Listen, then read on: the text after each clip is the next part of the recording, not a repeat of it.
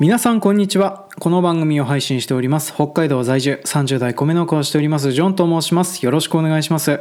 本日は2020年11月17日火曜日となっております。いつもより収録のペースが早いのはですね、私が比較的この時期は時間の取り方が変則的になるっていう風なのがありまして、ちょっと時間の配分とかを見ているとですね、ペース的に今日ぐらいしか収録する予定がないなという風に思っておりまして、急遽こんな感じで収録をしているような状況となっております。基本的にこの時期ね、暇ではあるんです。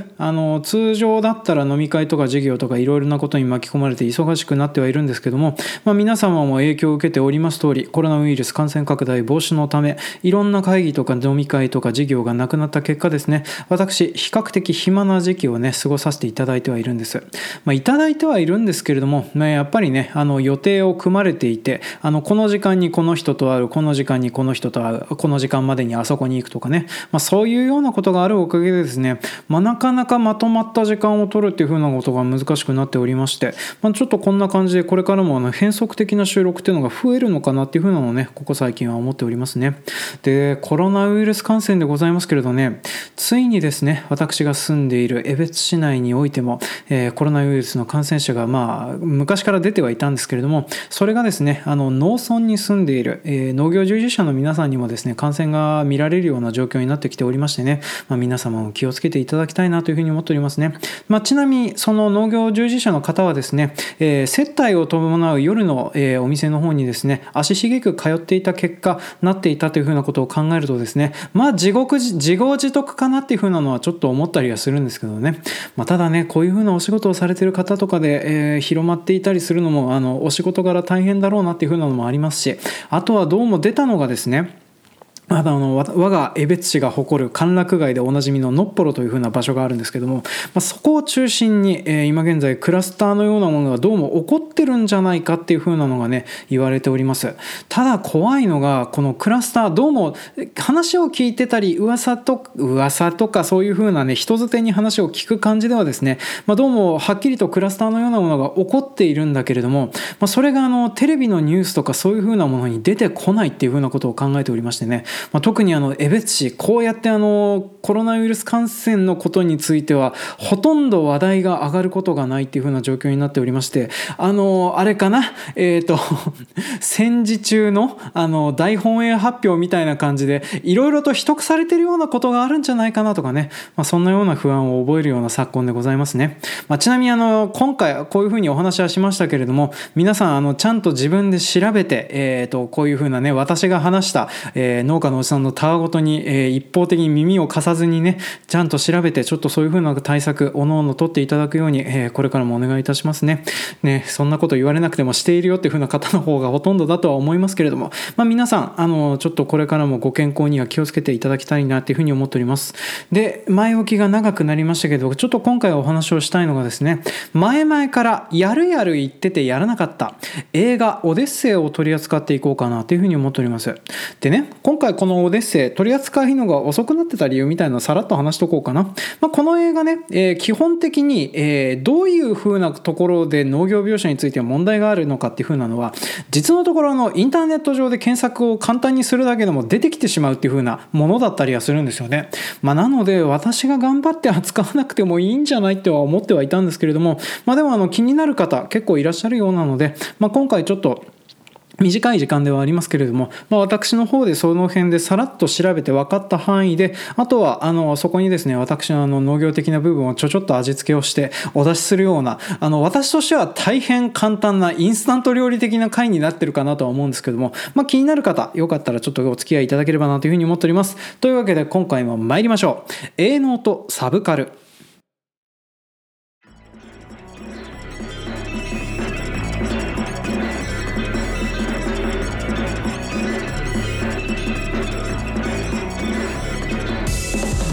この番組は北海道の中心部札幌市のちょっと東側にある江別市在住のジョンさんが日々の営農と日々摂取しているサブカルについてお話をしていくオーディオエッセイ番組となっております。ここ最近はオーディオエッセイ風味が抜けてるなって思いつつね、今現在日々過ごしているんですけれども、まあね、やっぱり求められてるものを作りたいっていう風なね、配信者心理みたいなものがありましてね、どうしてもここ最近はこういう風な形になっておりますね。でそんなような余談も挟み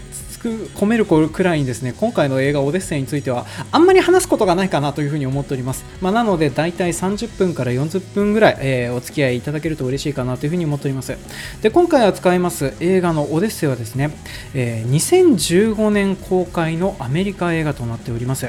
火星に一人取り残された宇宙飛行士のサバイバルを緻密な科学描写とともに描いたアンディ・ウィアーのベストセラー小説火星の人を原作としたものとなっております。で、こちらね、映画 .com のあらすじ解説をそのまま読み上げますけれども、極限状態の中でも人間性を失わず地球帰還への希望を持って生き続ける主人公マーク・ワトニーをマット・デイモンが演じております。エイリアン、ブレードランナーなど SF 映画の傑作を残してきた巨匠リドリー・スコットが監督を務めております。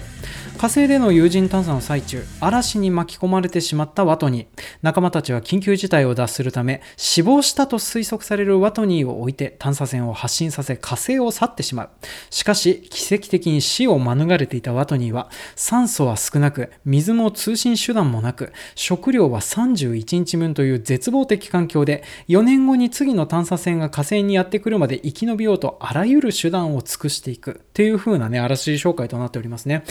食料が31日分という風なのはね、6人分の食料が31日分という風な形になっておりますので、実はもうちょっと長生きできるんじゃっていう風な状況にはなってたりはするんですけどね。そんな感じでですね、この映画オデッセイではこうやって置いてかれちゃった、ワトニーさんをですね、救うためにいろんな NASA の人が頑張ったりとか、あとはワトニーさんが一人でですね、火星で、食いつないでいくにはどうしたらいいか、あと効率的に助けを呼んだり通信手段を作ったりするのはどうしたらいいかっていう風なことをね、自分っていろいろ考えて準備をしていくっていう風な映画となってたりはするんですよね。だから映画的になんていうかな、キャストアウェイプラス救出チームものっていうかな、そんな感じでですね、なんかこういう人類の総力戦みたいな、あと宇宙飛行士っていう風なの凄さみたいなものを感じられる映画かなという風に思っております。で私この辺のね映画の部分結構好きだったりしてしまいますね。宇宙飛行士、ほら人類史上最強の人類だったりするわけじゃないですか。知性もあって肉体的にも優れていて、でそういうようなものがあって初めて宇宙に出ていけるっていう風な人型の中の一人がですね、実際にそういう大変な目にあったらどうサバイブしていくかっていう風なところをね描かれていて、その辺ですごく面白かったりするかなという風に思っております。で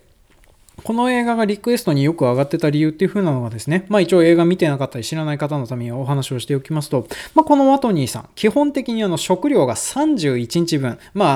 平たく言うと、6人分なんでかける6サブ6 21の210日分ぐらいは食料があるっていうのが大体冒頭の方でわかるんですけれども、ただ助けが来るのがですね、どうもその後また200日ぐらいとか、そういう風な感じでですね、半分ぐらいしか食料が持たないっていう風な状況には変わりなかったりするわけなんですね。でそうなってくると食べられないと生きていけないわけなので、なんとかしてこの火星で農地を作ってそこで野菜を育てていこうっていう風な形で、ワトニーさんは食料を作るためにね芋を作ったりなんだりするのでいろいろ準備をしていくんですけれどっていう風なところがね、今回こういう風なやつをやってくださいっていう風に一番来てた理由なのかなというふうに私は思っております。であと話しそびれておりましたけどね、このマ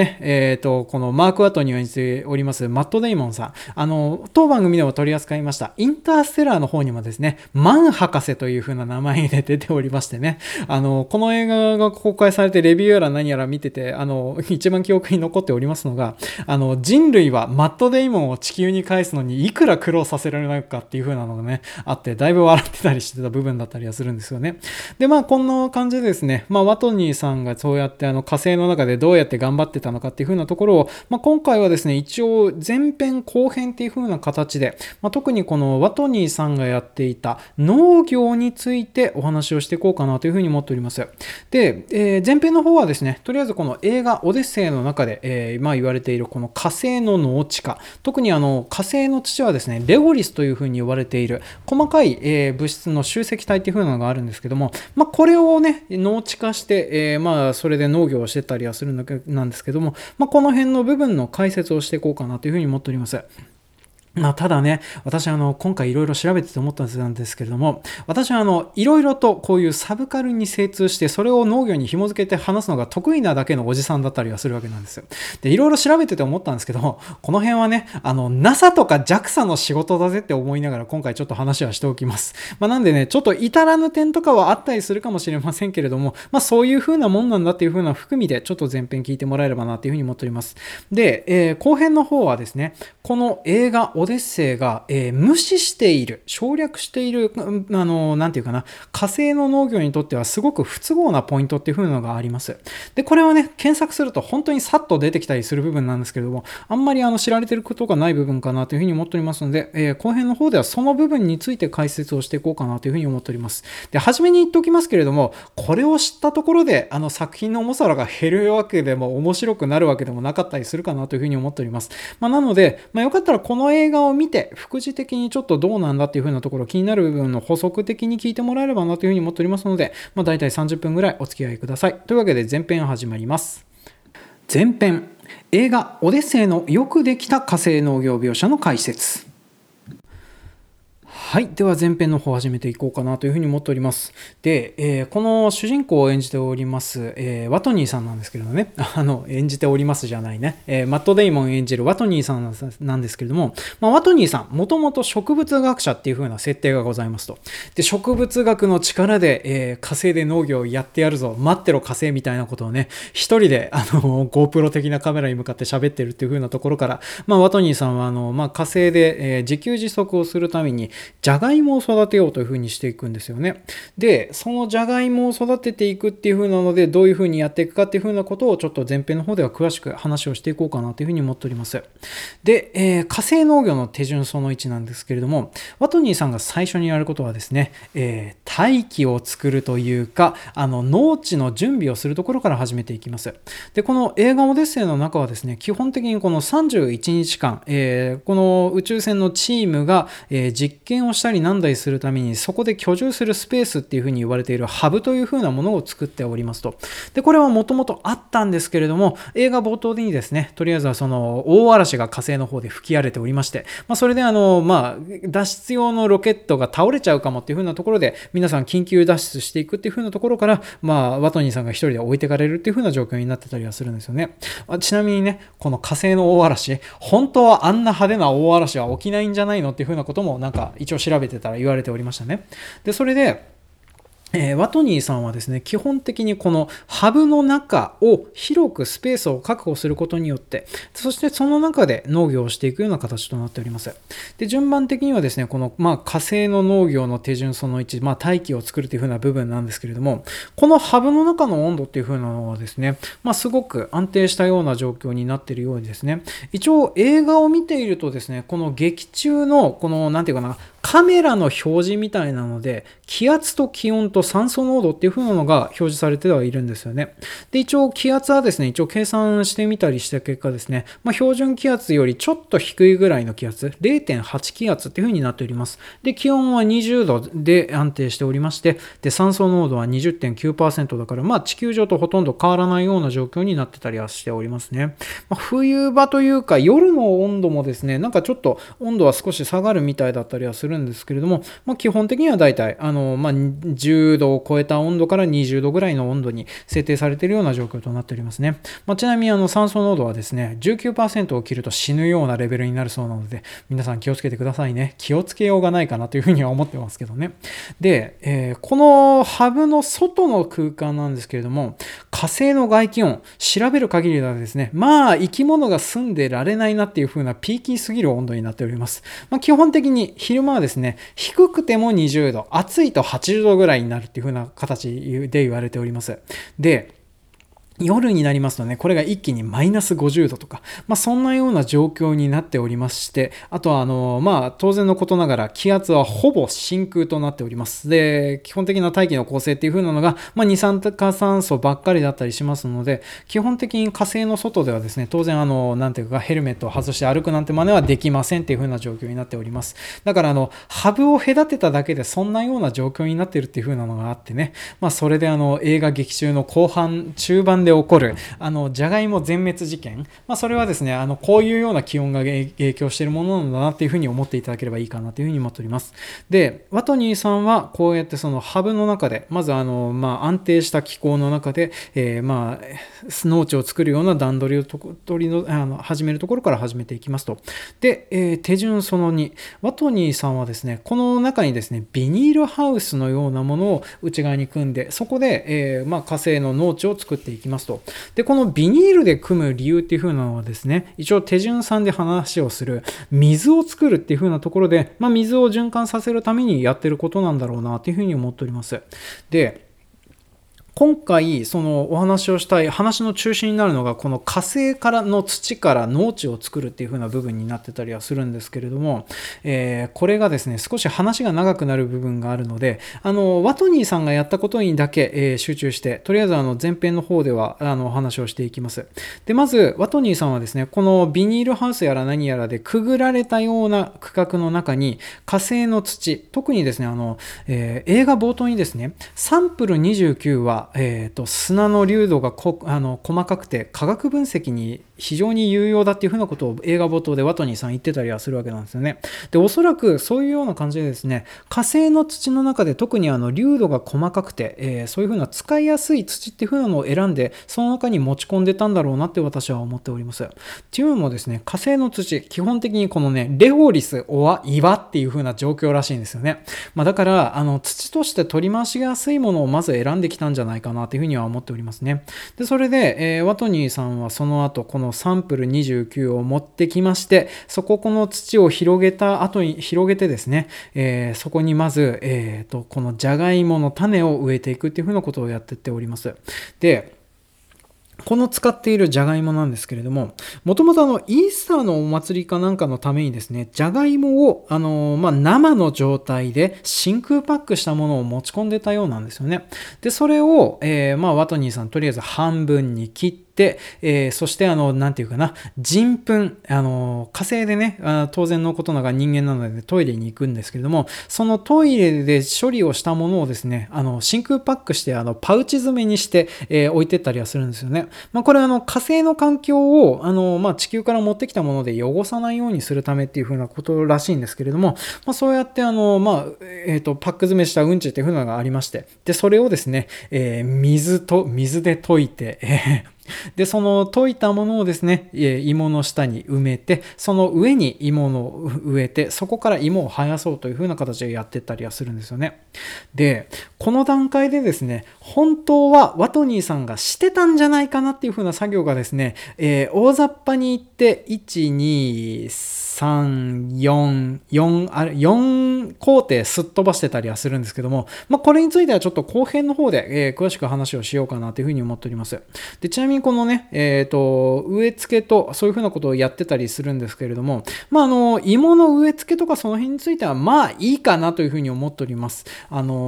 り口としてはそんなに悪いことじゃないかなというふうに私も思ってたりはしておりますので、とりあえずあんな感じでやってて、地球上の土だったらあんな感じでも生えてはくんじゃないとは思っておりますね。それが取れるかどうかはまた別として。で、そんな感じで火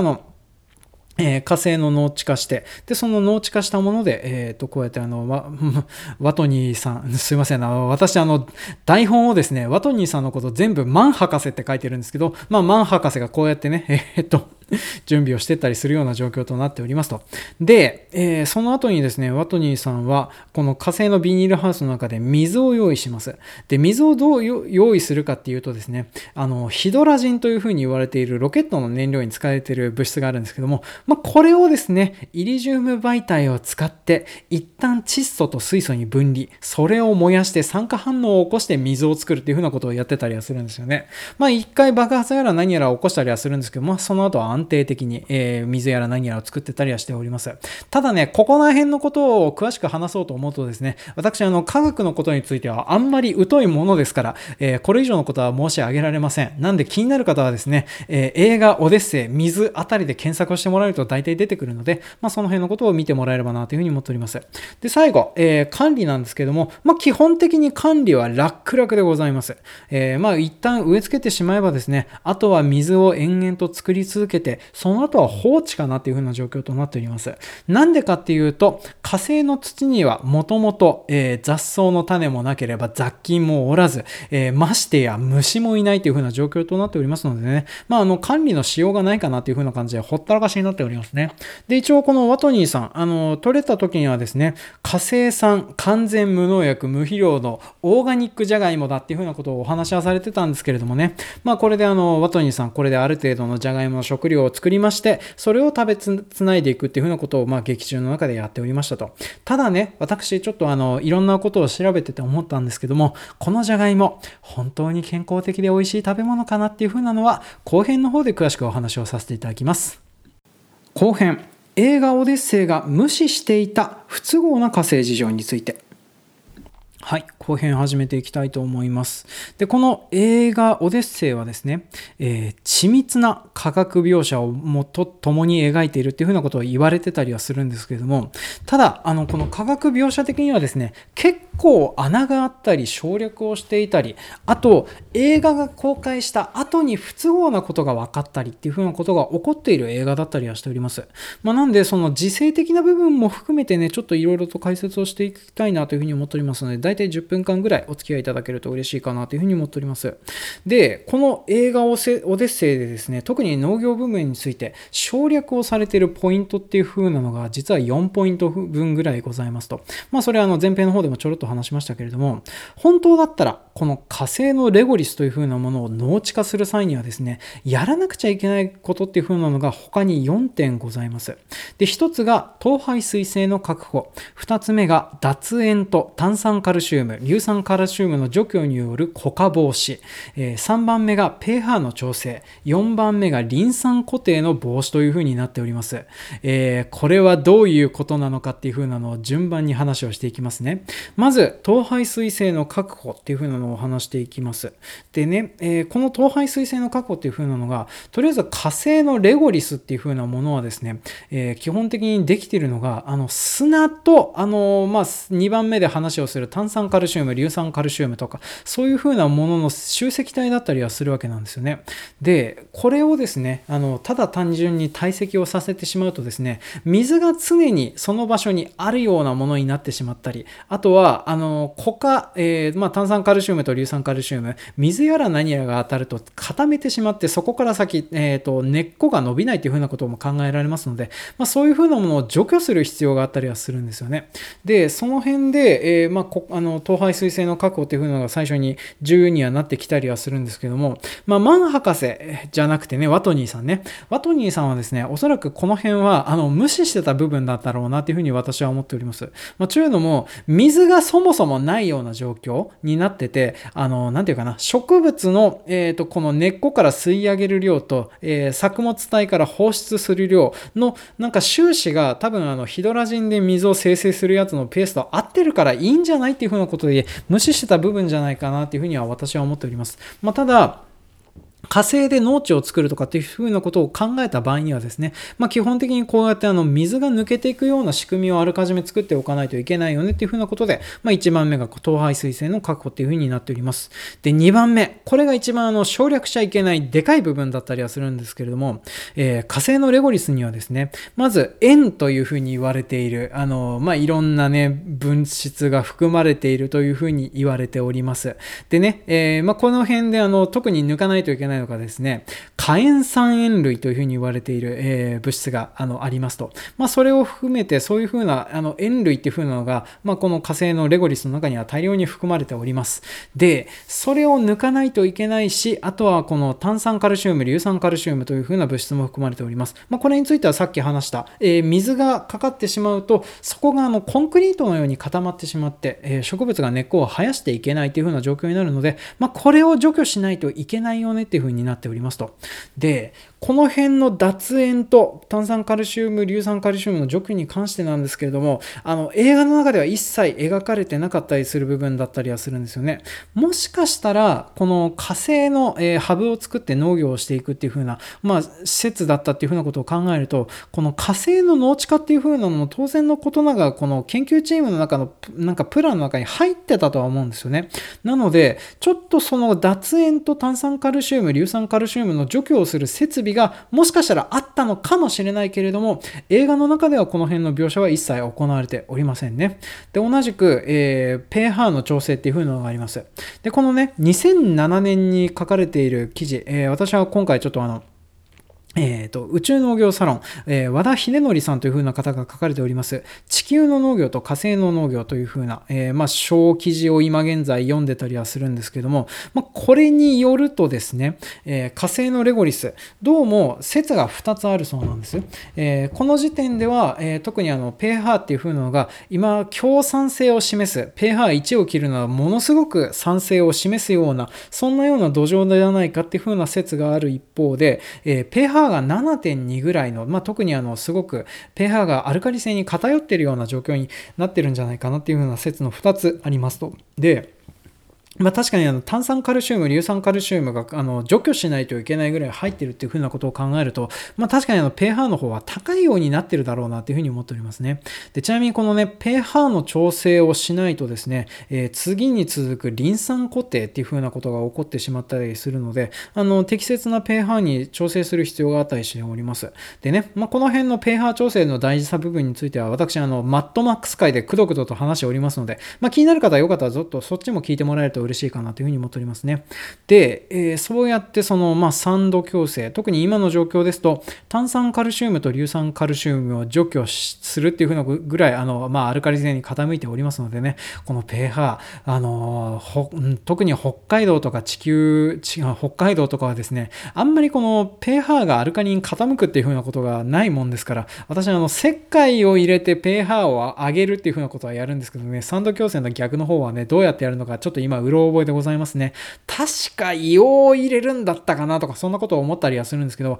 そんなようなことをしないといけないような状況になっております。で、おそらく2番でも話しましたけど、その設備はハブの中にあるだろうなっていうふうなのもちょっと思っておりますので、その辺で何とかしたんじゃないかなとは思うけども、省略されている部分ですね。そしてあと4番目、リン酸固定の防止、これも基本的にはこういう風な脱塩とかそういう風なものをやれば、なんとかなるかなっていう風な部分だったりしておりますね。ちなみにリン酸固性が、起こるのはですね、この、火星の農地、基本的にこのレゴリスの中には、カリウムとリン酸は豊富にあるっていう風に言われております。その辺でそこから引っ張ってくるのは問題なくて、窒素だけ足してあげる必要があるよねっていうのは言われてるんですけれども、基本的にそのリン酸自体はありますと。で、あるんですけれども、すごくこのリン酸を吸着するような状況になってたりするそうなんですよね。なので、この pH を矯正してあげて、リン酸を吸い上げてやすいような形をとって、それで実施をしていきましょうねっていうふうなことがありますと。で、この辺の4種類のことがですね、ワ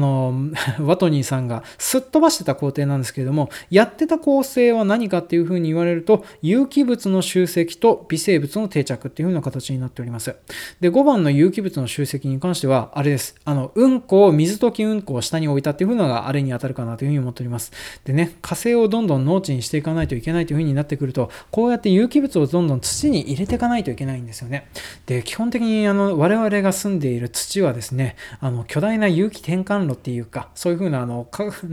いろんな生き物が住んでいたりする有機物の集積体だったりはするわけなんですよね。それなので、ちょっと農地にしていくっていう風なことを考えると、こういうような準備をしないといけなかったりするわけで、これが出ておりますと。で、最後、微生物の定着っていうのがあるんですけども、当然のことながら火星の農地というかレゴリスの中には菌はおりません。なんせ生物がいないような状況となっておりますからね。そんなような状況ですので、地球から持ってきた、菌類をそうやってそこに置いてしまった方がいいよねっていうふうにはなってるんですよね。で、そういうことによってワトニーさんはこうやって火星で農業をやってたんですけれども、この映画オデッセイが公開された2015年の後にですね、2017年にとりあえずこんなニュースが出てきております。2017年の何月だったかなこれ、こちらのニュースちょっとそのまま読み上げますね。火星上に存在する水和塩鉱物が細菌を殺傷することを明らかにした研究結果が、発表されました。火星の少なくとも表面での生命発見の期待を大きく打ち砕く結果だというふうに言われております。で、研究をしておりましたのはイギリスエディンバラ大学物理学天文学科の、ジェニファー・ワズワースさんと、チャールズ・コッケルさんの、チームが発表した研究報告によると、火塩素酸塩として知られるこの化合物は地球上での室内実験で単純な生命体の枯れ草菌の培養菌体を殺傷したという。研究チームは今回の最新研究で火塩素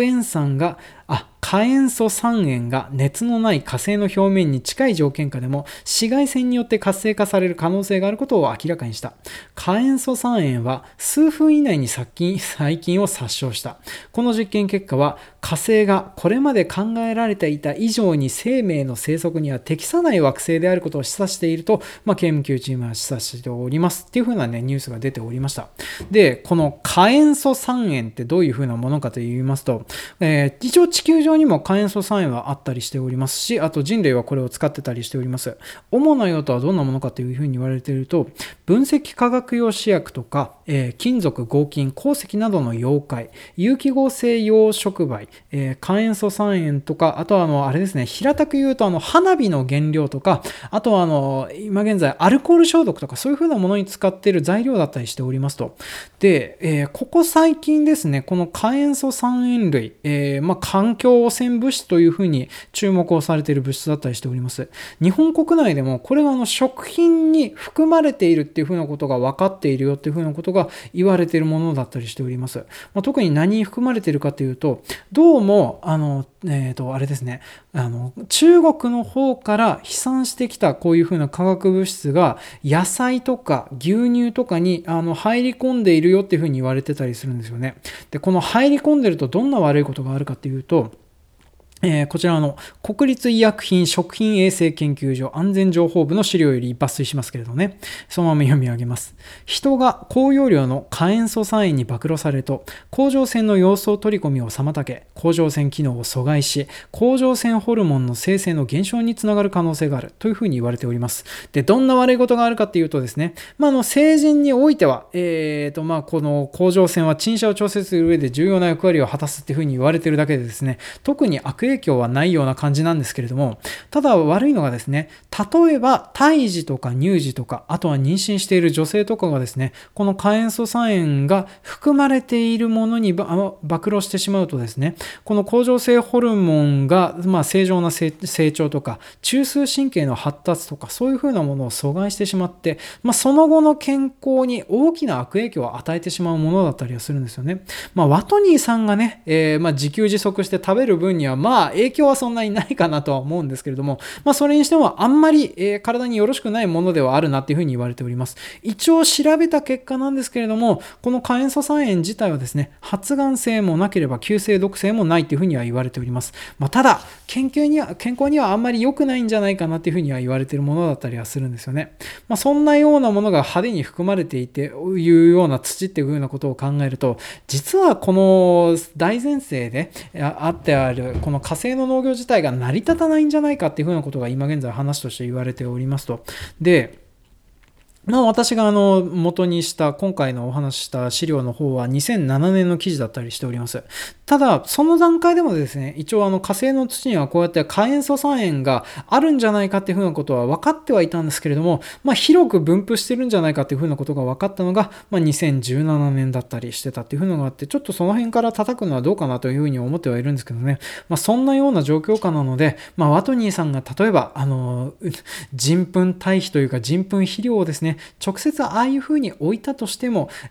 残念ながら土の中に菌が入れないというか殺菌されてしまうような状況になってきてしまうと、植物結構こうやっていろんな菌の力を使って、自分の体から根を出したり芽を出したりっていう風なことをやっていくような生き物なのでね、置かれたところで根を生やせないとかそういう風なことになってしまって、なかなかね成長させるのは難しいんじゃないかなという風に思っております。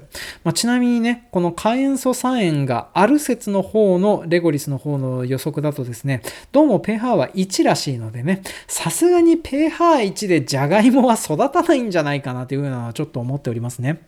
ただ今現在いろんな研究されておりまして、ちょっと反証とか当然出てきたりするんですけど、例えば火星の土を使ってみずみずの繁殖に成功したよっていう風なニュースがナショジオの方で記事上がってたりしておりました。ただね、 NASA で作られたこの模擬土、どうもカ塩素酸塩入ってない土を実験してたっていう風なので、ちょっと大丈夫かなという風なのはありますけど、ちょっとそういう風な感じで火星のレゴリスを農地化しようという風な試み自体は今現在も研究が続いているような状況ですね。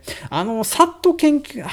調べた感じですと、どうもこのカ塩素酸塩入りの農地で、農地というか土を使って野菜を作るのに成功して、有害物質の取り込みみたいなものを規定値以下に抑えたよっていう風な記事も見たんですけれども、ちょっとその辺はソースが曖昧だったりするので私ははっきりとしたことは言えませんけれども、今現在の状況を総合すると、ワトニーさんね、ああやって農業することはできなかったんじゃないかなって私は思っております。ただ今現在地球上にはですね、火星に降り立った人類はおりませんので、そんなことになるかどうかっていうのはわからないっていう風なところで、今回はお話し締めさせていただきたいと思います。なんだかんだで40分ぐらいになるんだね。というわけで今回もなかなかお付き合いいただきましてありがとうございました。では次回もお楽しみに。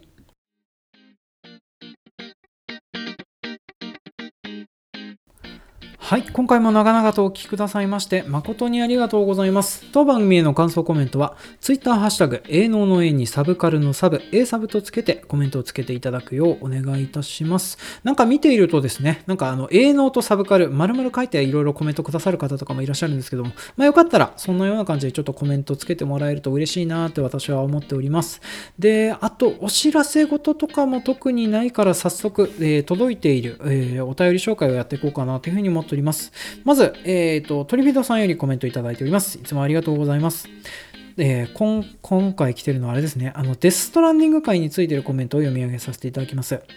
時雨雲内で、水滴がカイラリティ冷気キラキラされて、カイラリティ波を放出、世界のルールメイクがとても面白そうですね。ゲームの楽しみ方にながら聞きができるポッドキャストでの疑似体験いいなというふうに思っておりますっていうふうな感じでコメントいただいておりました。ありがとうございます。この辺分かっていただいて大変嬉しかったです。私